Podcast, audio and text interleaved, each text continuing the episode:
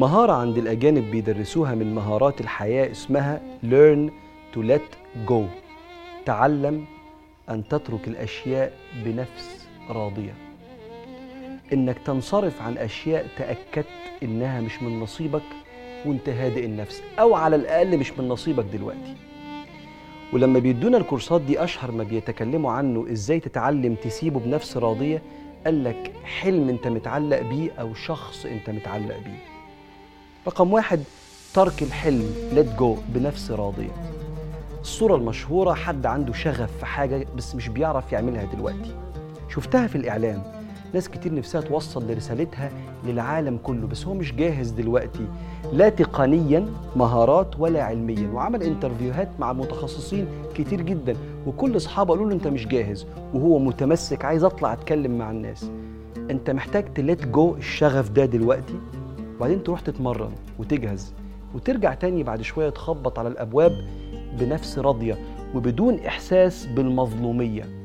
قال صلى الله عليه وآله وسلم ارضى بما قسم الله لك تكن أغنى الناس. لو أنت مش جاهز let go وروح اتعلم وارجع هتبقى جاهز بإذن الله. واحد مثلا حلمه إن شغلانته تبقى في هوايته. واحد بيغني ولا بيرسم ولا بيدي كورسات training نفسه يشتغل ويجيب فلوس من الموضوع ده بس هو مش جاهز دلوقتي. وشغل اللي بيشتغله اللي هو مش بيحبه قوي ده اللي بيدخله فلوس هو لسه متجوز وفاتح بيت. استنى let go موضوع الهواية ده وخليه بعد الشغل اللي فاتح لك بيتك. وواحدة واحدة إن شاء الله هتيجي الهواية تبقى سبب رزقك. لكن دلوقتي الوظيفة للجيب والموهبة خليها للقلب. وسيدنا رسول الله علمنا كده.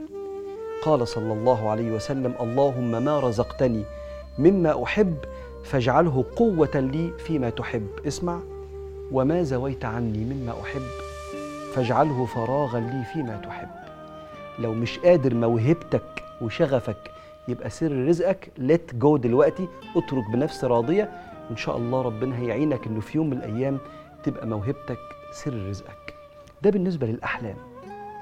بالنسبة للعلاقات إزاي تترك علاقة بنفس راضية؟ ضرب لك مثل بنت مستنية ولد هو كل حاجة بالنسبة لها وهي بالنسبة له شيء شيء لطيف.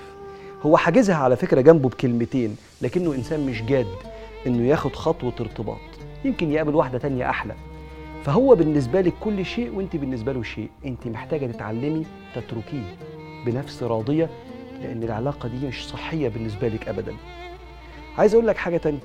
واحد صاحبك أنت بالنسبة لك ده أغلى صاحب في الدنيا هو صاحبك الأنتيم. وأنت بالنسبة له هو مش سامح لك بالقرب قوي وده بيجرحك جدا. همومك بالنسبة له مش حاجة مهمة. وكمان هو مش بيحب يحكي لك أسراره وأنت نفسك في كده تقرب منه. افتكر ساعتها دعوة النبي عليه الصلاة والسلام. دي حاجة مش من نصيبك. مش من نصيبك تبقوا قريبين من بعض مهما كنت بتحبه. Learn to let go. تعلم كيف تترك بنفس راضية. قال صلى الله عليه وسلم في دعاء الاستخارة وإن كنت تعلم أن هذا الأمر فيه شر لي في ديني ومعاشي وعاقبة أمري فاصرفه عني. أهو بينصرف عنك أهو. واصرفني عنه. آه اتعلم بقى أنت كمان تسيب بنفس راضية. ثم أقدر لي الخير حيث كان ثم ردني به. أهو ردني به دي هو الترك بنفس راضية طيب النفس. لأن لو في خير في الموضوع ده كان ربنا سبحانه وتعالى وصله لك. ولو حجبه عنك فلأنه خبير بيحجب عنك ما لا يفيدك. وكان النبي صلى الله عليه وسلم يقول طيب النفس من النعيم.